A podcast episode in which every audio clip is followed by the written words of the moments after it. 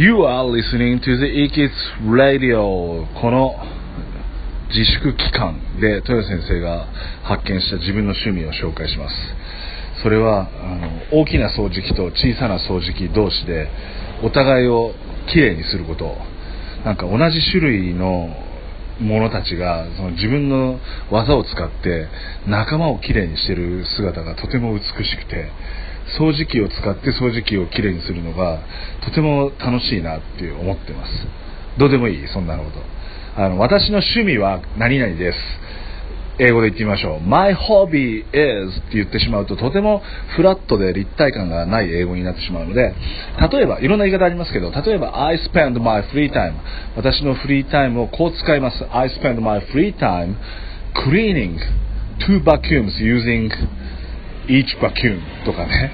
I spend my free time playing football with my friends なんて言ってあげてください。